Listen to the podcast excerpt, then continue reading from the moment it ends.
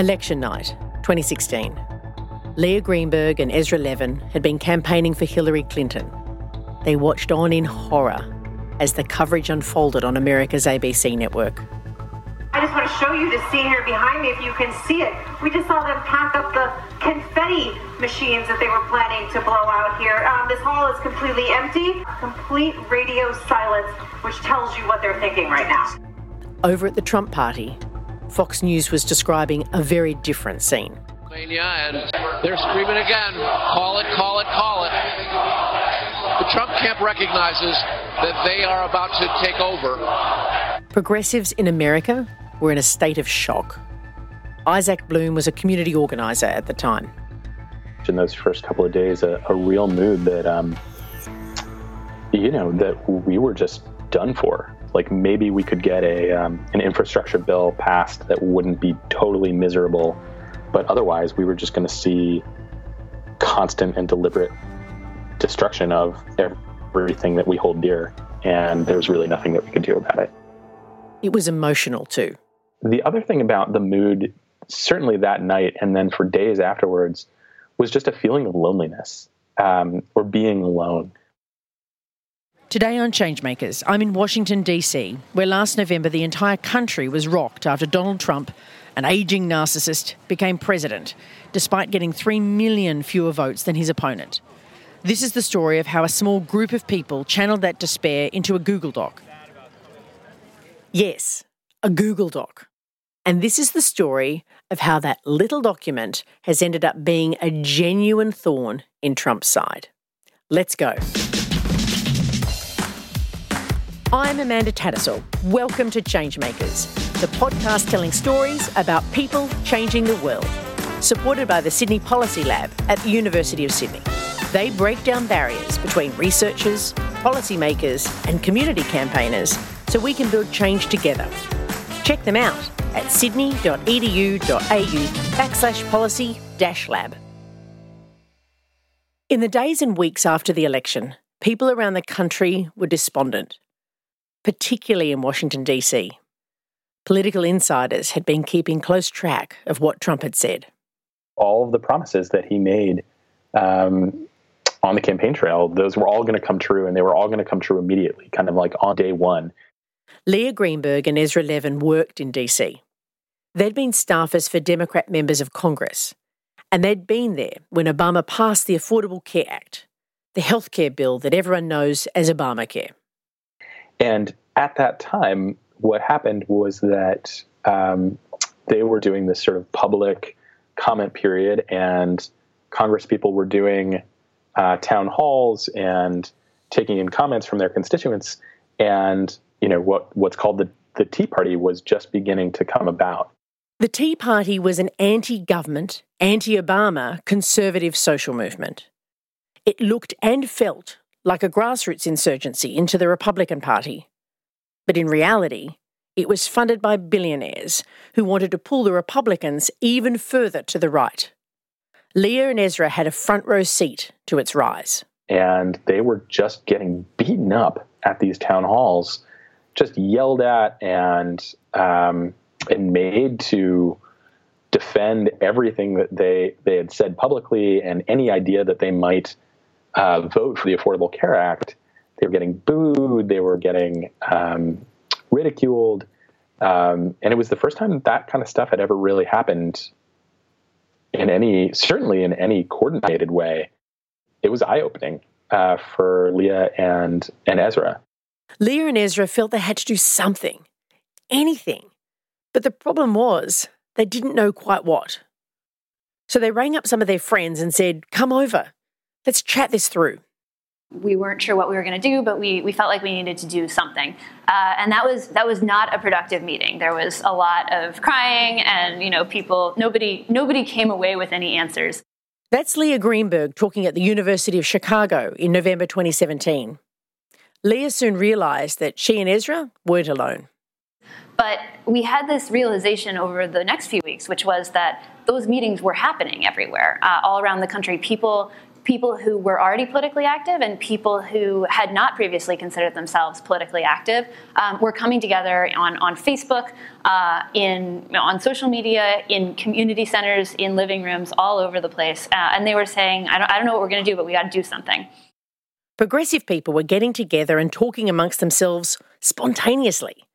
That was exciting. But the conversations were pretty depressing. They needed a way to take all these conversations that thousands of people were having every day and the energy behind them and turn them into something productive. They needed a plan.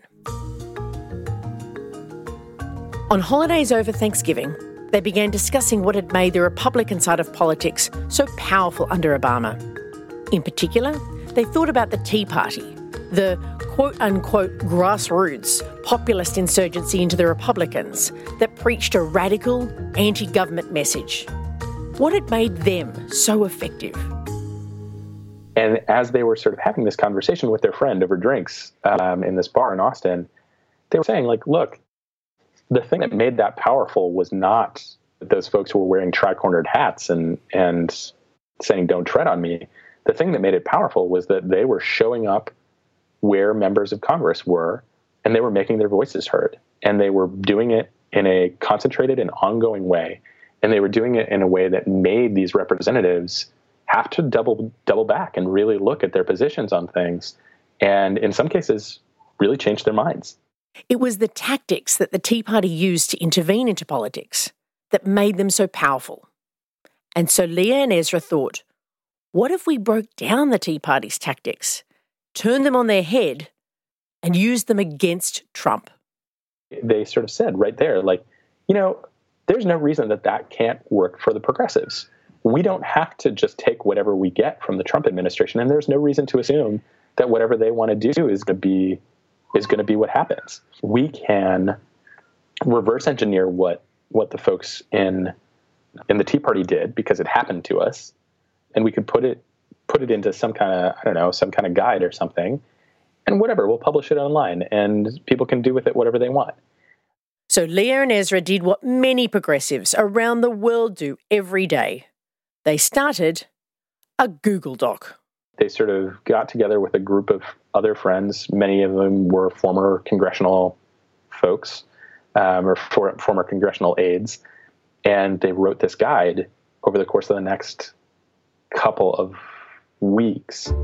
The Google Doc called for a defensive strategy. It argued that people should build a national resistance to Trump's agenda. At a time when winning things would be hard, it said people should focus on stopping bad things from happening it called for a big no campaign, something that a lot of people could get behind. Then, they identified who should lead this resistance. They applied one lesson from their experience from the Tea Party.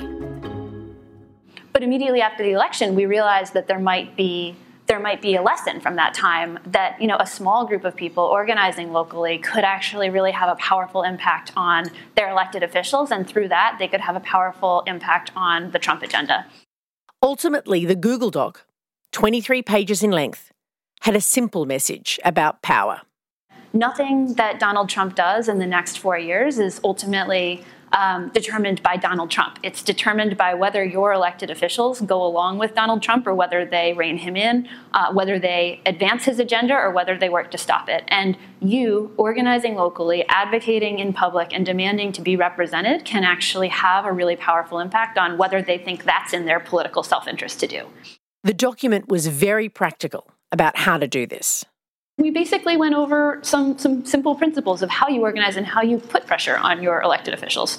Um, we said, you know, go to public events, go to their office, um, get the local media involved, talk about what they're actually doing, talk about whether you like that or whether it will hurt you. Um, get attention on them, watch them like a hawk, and don't let up.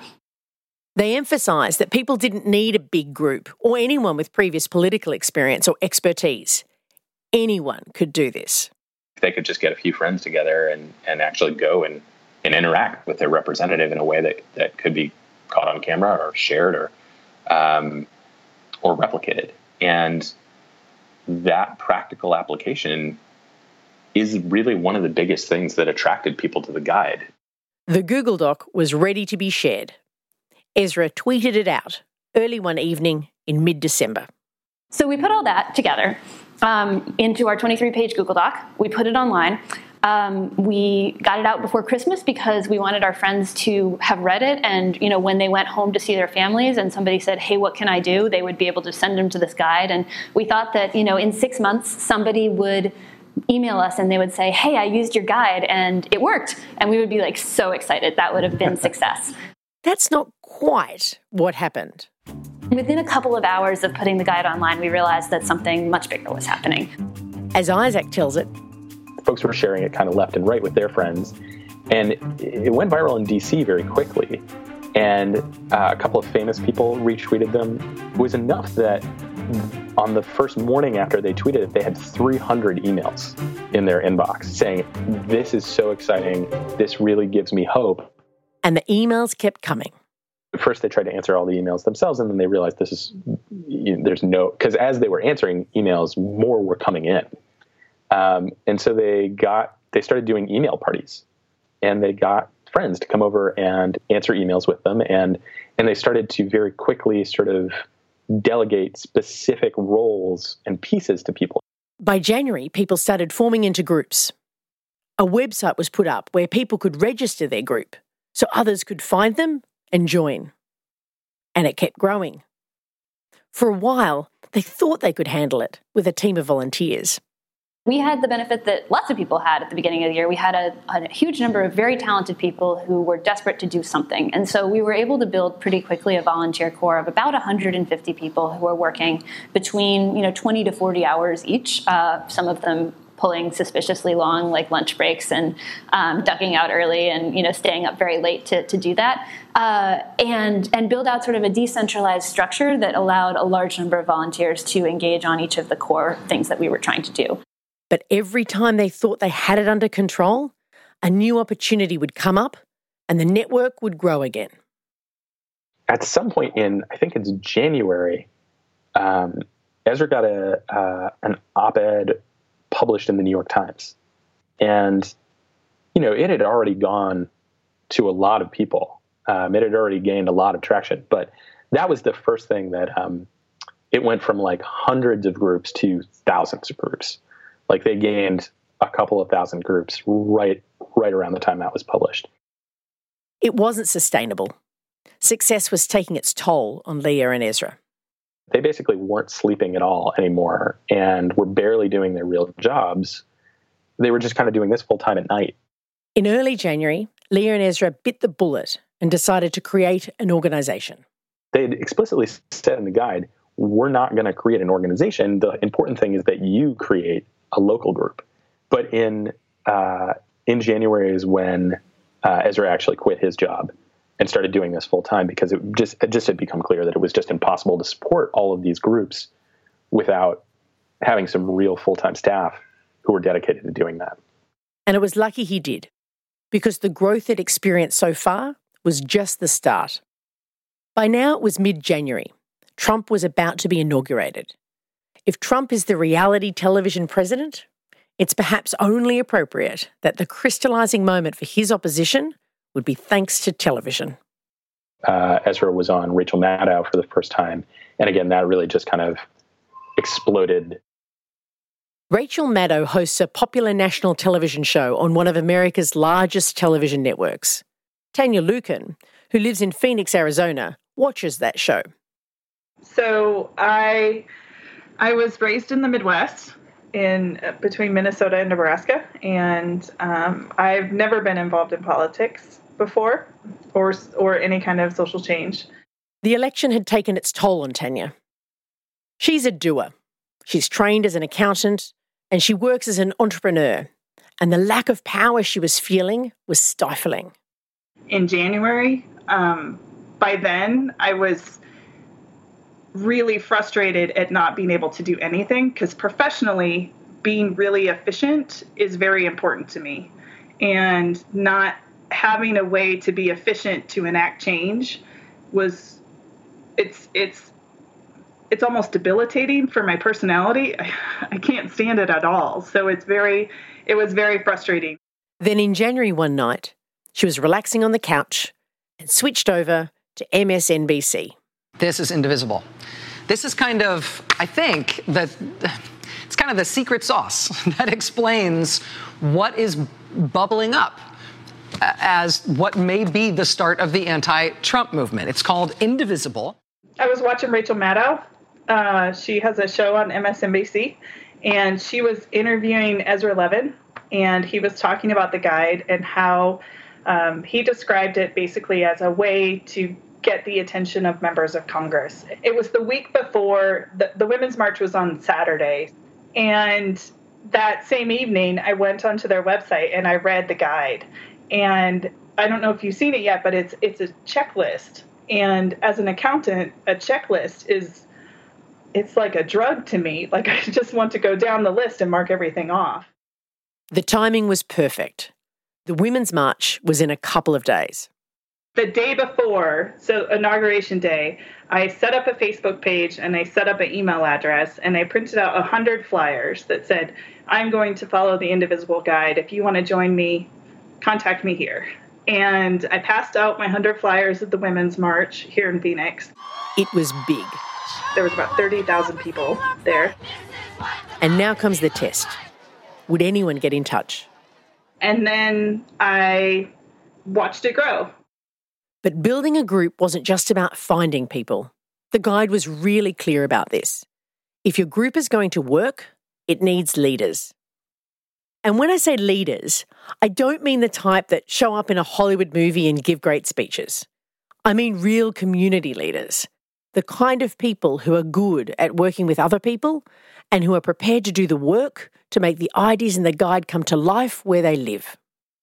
The day after, the Women's March. So the very next day, I had six friends over, and we had cake and coffee and divided up tasks, kind of in the within the guide because it talks about um, basically if you're going to start a group, kind of cover these things and assign roles and tasks and things. That's how Indivisible groups got started. They mixed a little bit of digital organising using platforms like Facebook. They added a touch of outreach in the streets to connect with protesters and friendly community organisations. Then, to finish it off, there was a lot of planning amongst a smaller group of actively committed people. The experience in Phoenix was repeated all across the country. Within about a month of the inauguration, there were over 6,000, yes, I said 6,000 indivisible groups across the country. Back in a moment. Building power to change the world is a dynamic process, which means it's always helpful to discuss your strategies and refine them. Pick apart what's going right and reflect on how you could be more effective. That's why we've set up the Changemakers Masterclasses. They're small seminars with a maximum of 50 people, presented by me, Amanda Tattersall. We spend a whole day taking a deep dive into one aspect of changemaking. In the first season, we're looking at power how to build it and wield it, as well as examining the best and worst practices from around the world. We're holding the first ones in Australia in February 2019 in association with Sydney University's Policy Lab. And then we're heading to Melbourne and several cities in the US and the United Kingdom later in the year. So check out the schedule at changemakerspodcast.org slash masterclasses and sign up today.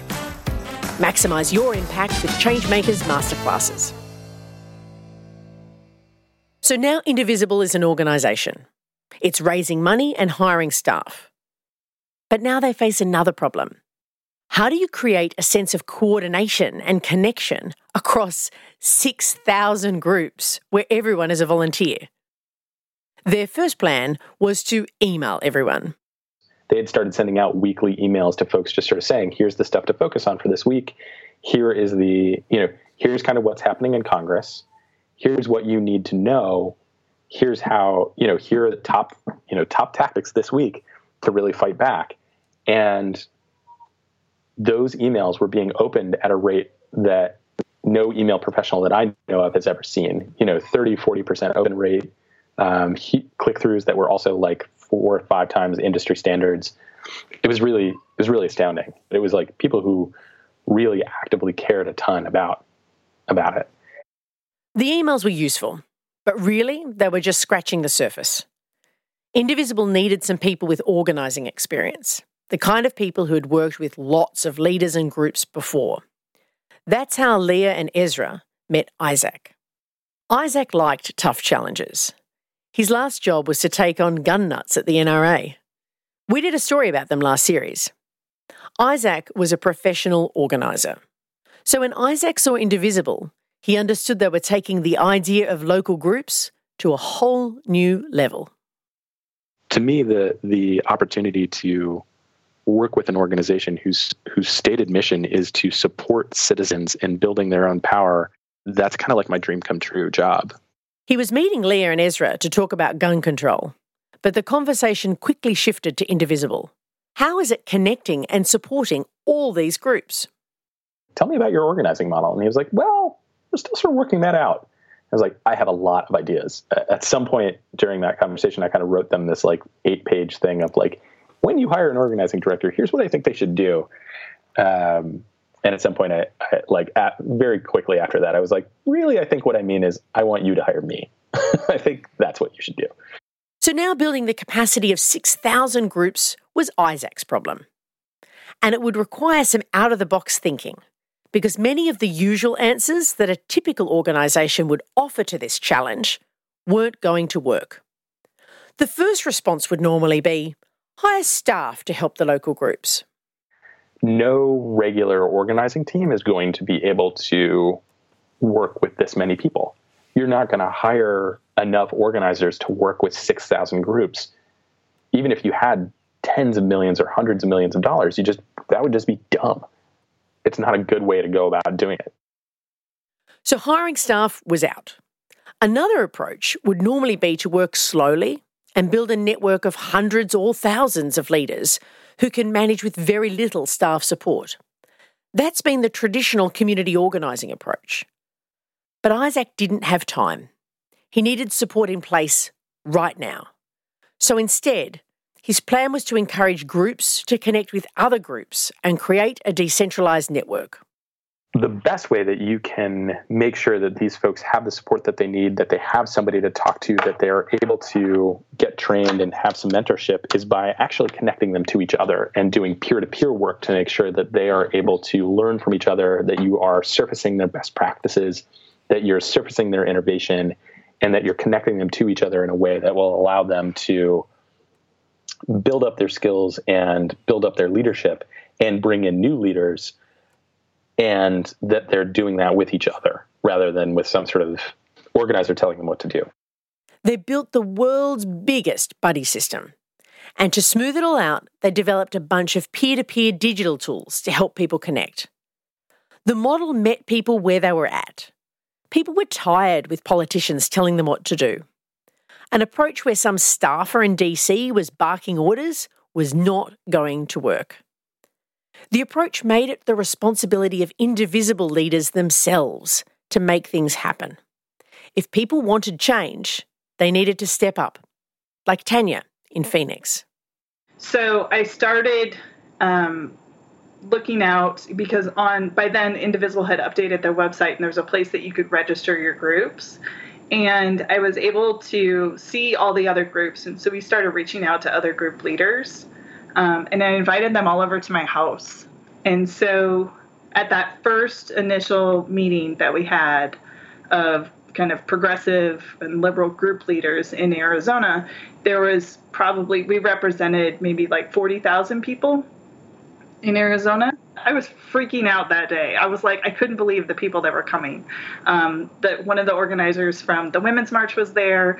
The Arizona Democratic Party was there. Um, Stronger Together Arizona was there. Remember, Tanya had never been involved in politics before. But thanks to the Google Doc and Indivisible's commitment to being led from the ground up, she was at the centre of Arizonian politics. But what were they going to do with all that people power? What issues should they pick? For indivisible leaders like Chris Prezold in Seattle, there was only one choice what all of the Republicans have campaigned on is that they were going to repeal and replace the Affordable Care Act that was enacted back in Obama's time. And that is just their mission. The Tea Party's flagship goal had been to stop better healthcare. They had lost, and it had become law. For Indivisible, protecting healthcare from Trump was going to be their first big test. But this campaign had a completely different feel to it. Indivisible groups weren't waiting for someone in Washington, D.C. to tell them it's time to get started. They had the guide. They were already taking action. Across the country, people were confronting congresspeople, organising protests, doing media stunts, and imagining their first town hall meetings. Chris's group jumped out of the gates fast.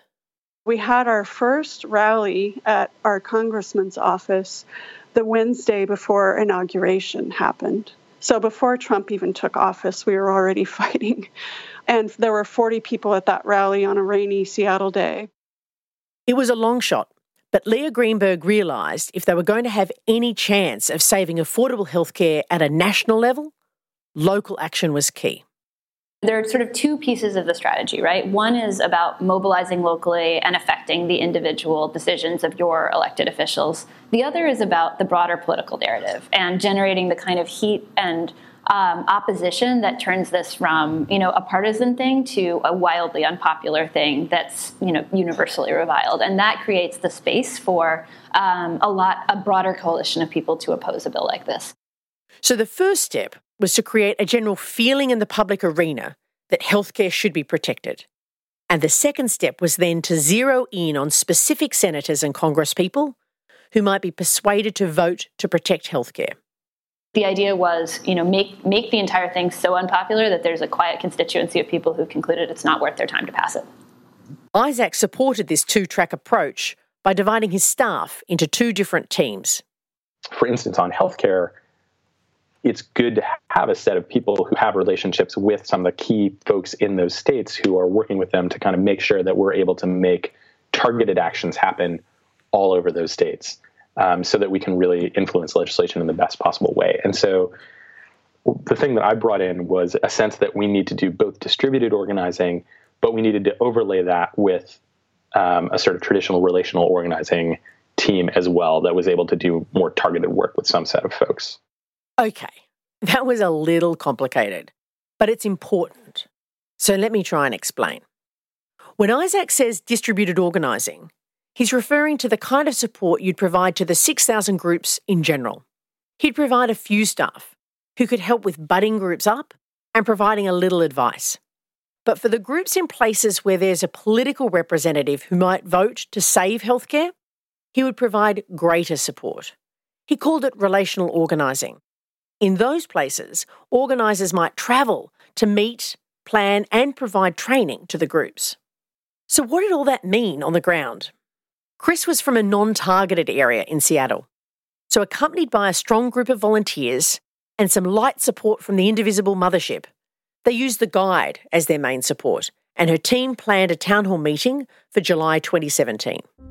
So, our vision for that event was for it to be a positive and uplifting event, just to uh, provide information to our members and to people of the community about what the heck is going on in Washington, D.C.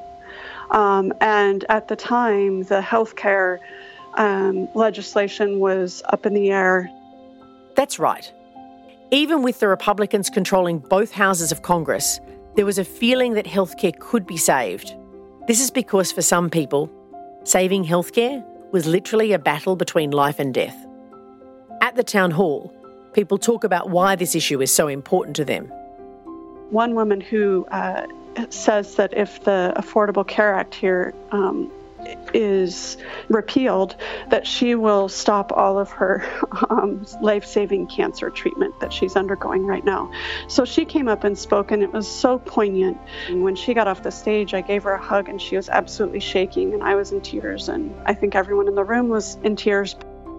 After they had set the stage, a politician was invited to speak. Finally, we um, had the Congresswoman come up and speak about um, you know, just what she is doing in Washington, D.C. to fight back. What else could she say? When people are well organised and in relationship with their political representative, the representative has little option but to listen.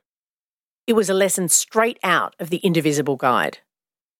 And it showed that this kind of local action could have spectacular effects on Democrats as well as Republicans. People power could really push people to be better representatives. But not every politician in the Seattle area was so engaged. One Republican congressman indicated he wouldn't be attending any town hall meetings. So the Seattle group had to use a different lesson from the guide to engage him. So we call his office every day and uh, we call about, you know, whatever the topic is that's before the House of Representatives here in the US. Um, and we ask him to vote this way or that way. We also uh, are very active on social media, um, holding him accountable to different votes he's taken. Um, we um, write letters to the editor. Um, we wrote so many that he ended up writing one in response. He has an excuse for avoiding town hall meetings. So he he suggests that the reason why he doesn't have town halls is because he's, you know, more than willing to meet with people one on one in his office, and it's always in a very controlled environment, and you have to make an appointment, you know, however long in advance. Um, so we've also done that. Quite a few people have met with him in his office, including myself. At one meeting, they got an insight into what he thought of them. He said that when the Tea Party was around, he was under some pressure he said, but it was nothing like this. So I thought that was really great. It was a lot of pressure. He, you know, has come out in the media and talked about how he took his office took 700 phone calls in one day. It led to a result. Um, I guess after all of the pressure we've been putting on him, he decided not to run. If you if you're not going to do what we're asking you do to do to fight back against Donald Trump's agenda, then we'll actually find someone else who will. Amazing. Think about it. Like Tanya, Chris had never been involved in politics before the November 2016 election. And now she was leading a group that was turfing out inattentive representatives.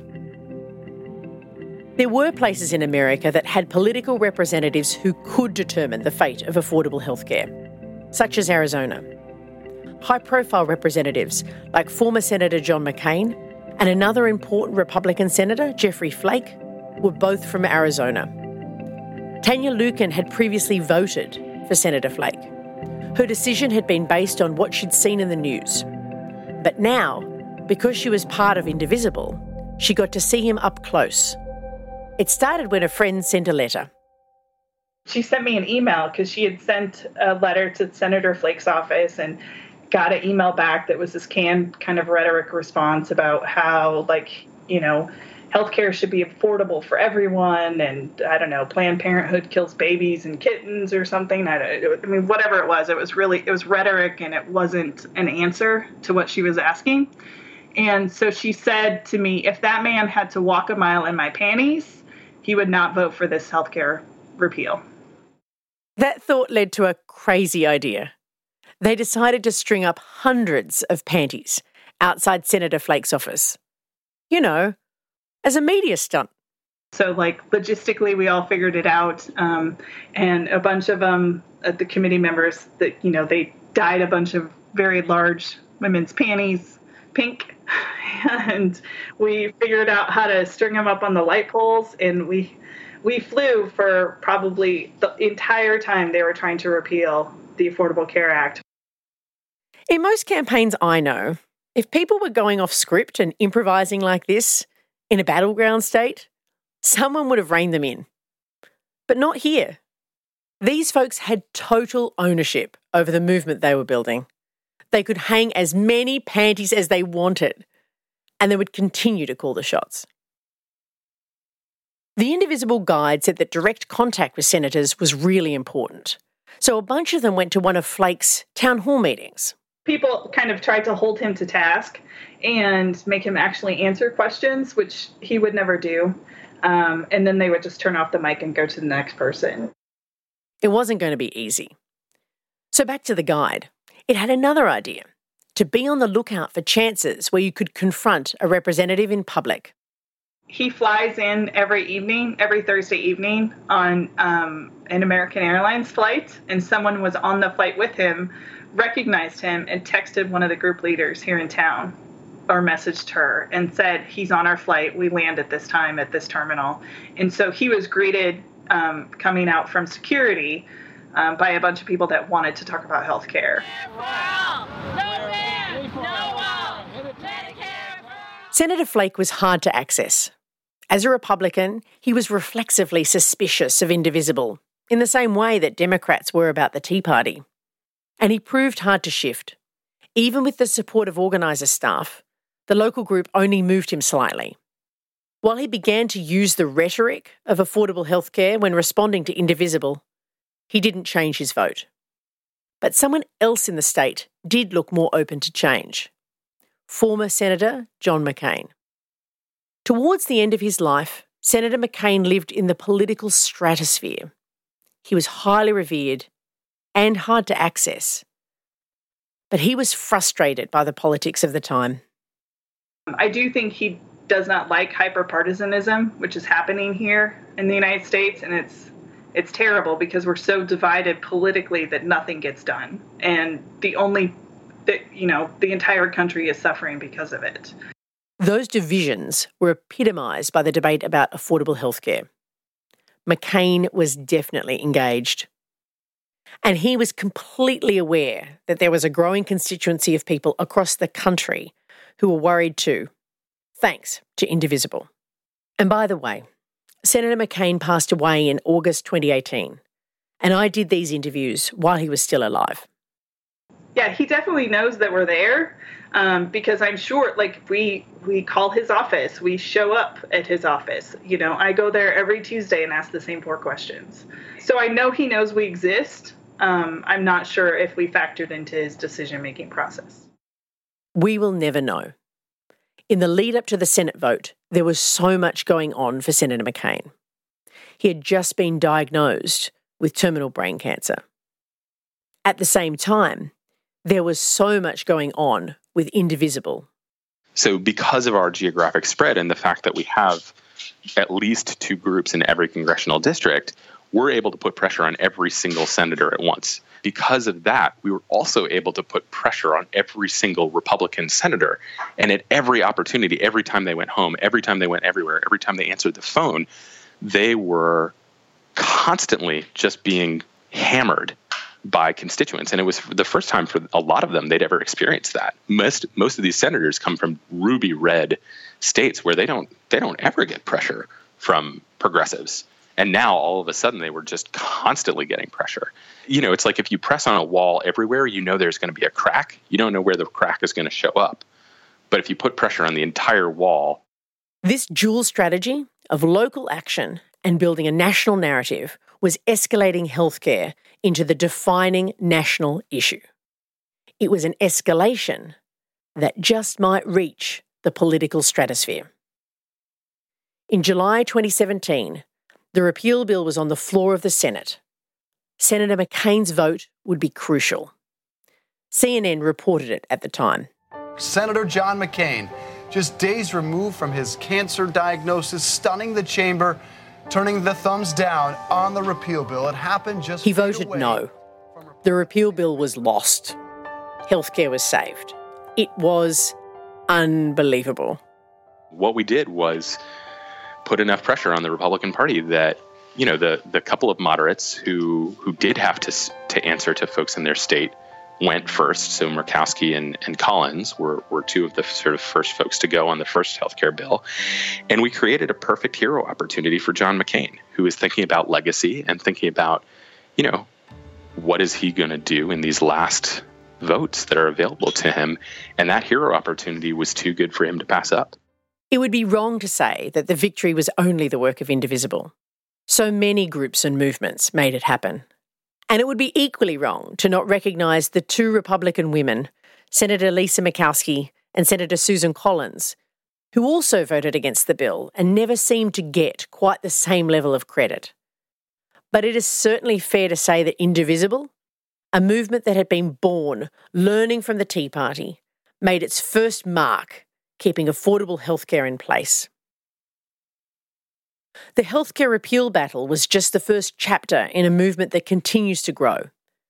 Indivisible is still working through some pretty big political conundrums.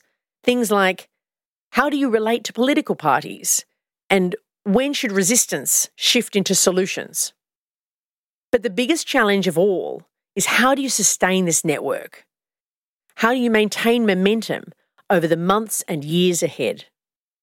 Leah Greenberg has thought a lot about this one. So I think there are, there are three ways I think about that this question. Um, one is agency, second is community, third is training. Um, so the first thing I think burns people out is having a sense that this is happening and they're powerless. So a key part of this is, you know, understanding and recognizing the wins along the way, understanding and recognizing that over the course of this time, people have actually genuinely made um, made an impact. It hasn't, it can't stop all of the damage that's happening.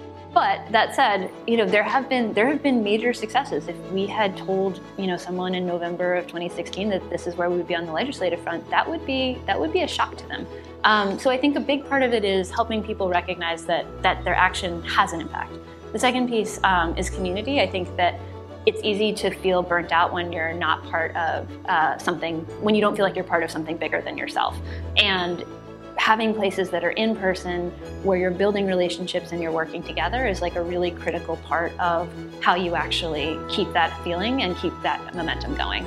And the third is training. So um, I think a lot of folks got active who, you know, it's like a meeting that you went to that uh, the agenda dragged on and like one guy was dominating it the entire time and like nobody really knew, uh, you know, and then you didn't go back, right? So it's the things that, it's things that nuts and bolts organizing training can actually help a lot with when you're thinking about how do you, how do you make new people come in and feel engaged? How do you make people feel valued? How do you move people up the ladder of leadership development? All of that work is actually really core to keeping people engaged because it goes to their sense of agency and it goes to the communities they create. Changemakers is hosted by me, Amanda Tattersall. Remember to subscribe to this podcast to catch all our episodes and catch up on Series 1. Changemakers is produced by me. Yep, I'm super busy. Written by Charles Firth, Amanda Tattersall, and Amy Farrell. Our audio producer is Jules Wookera. Our sponsoring organisations are Sydney University Policy Lab, who we could not do this without, as well as Uniting, the Sunrise Project, Australians for Marriage Equality, and the Organising Cities Project, funded by the Halloran Trust, based at the University of Sydney. Like us on Facebook at Changemakers Podcast, and check out changemakerspodcast.org for transcripts and updates on all of our stories.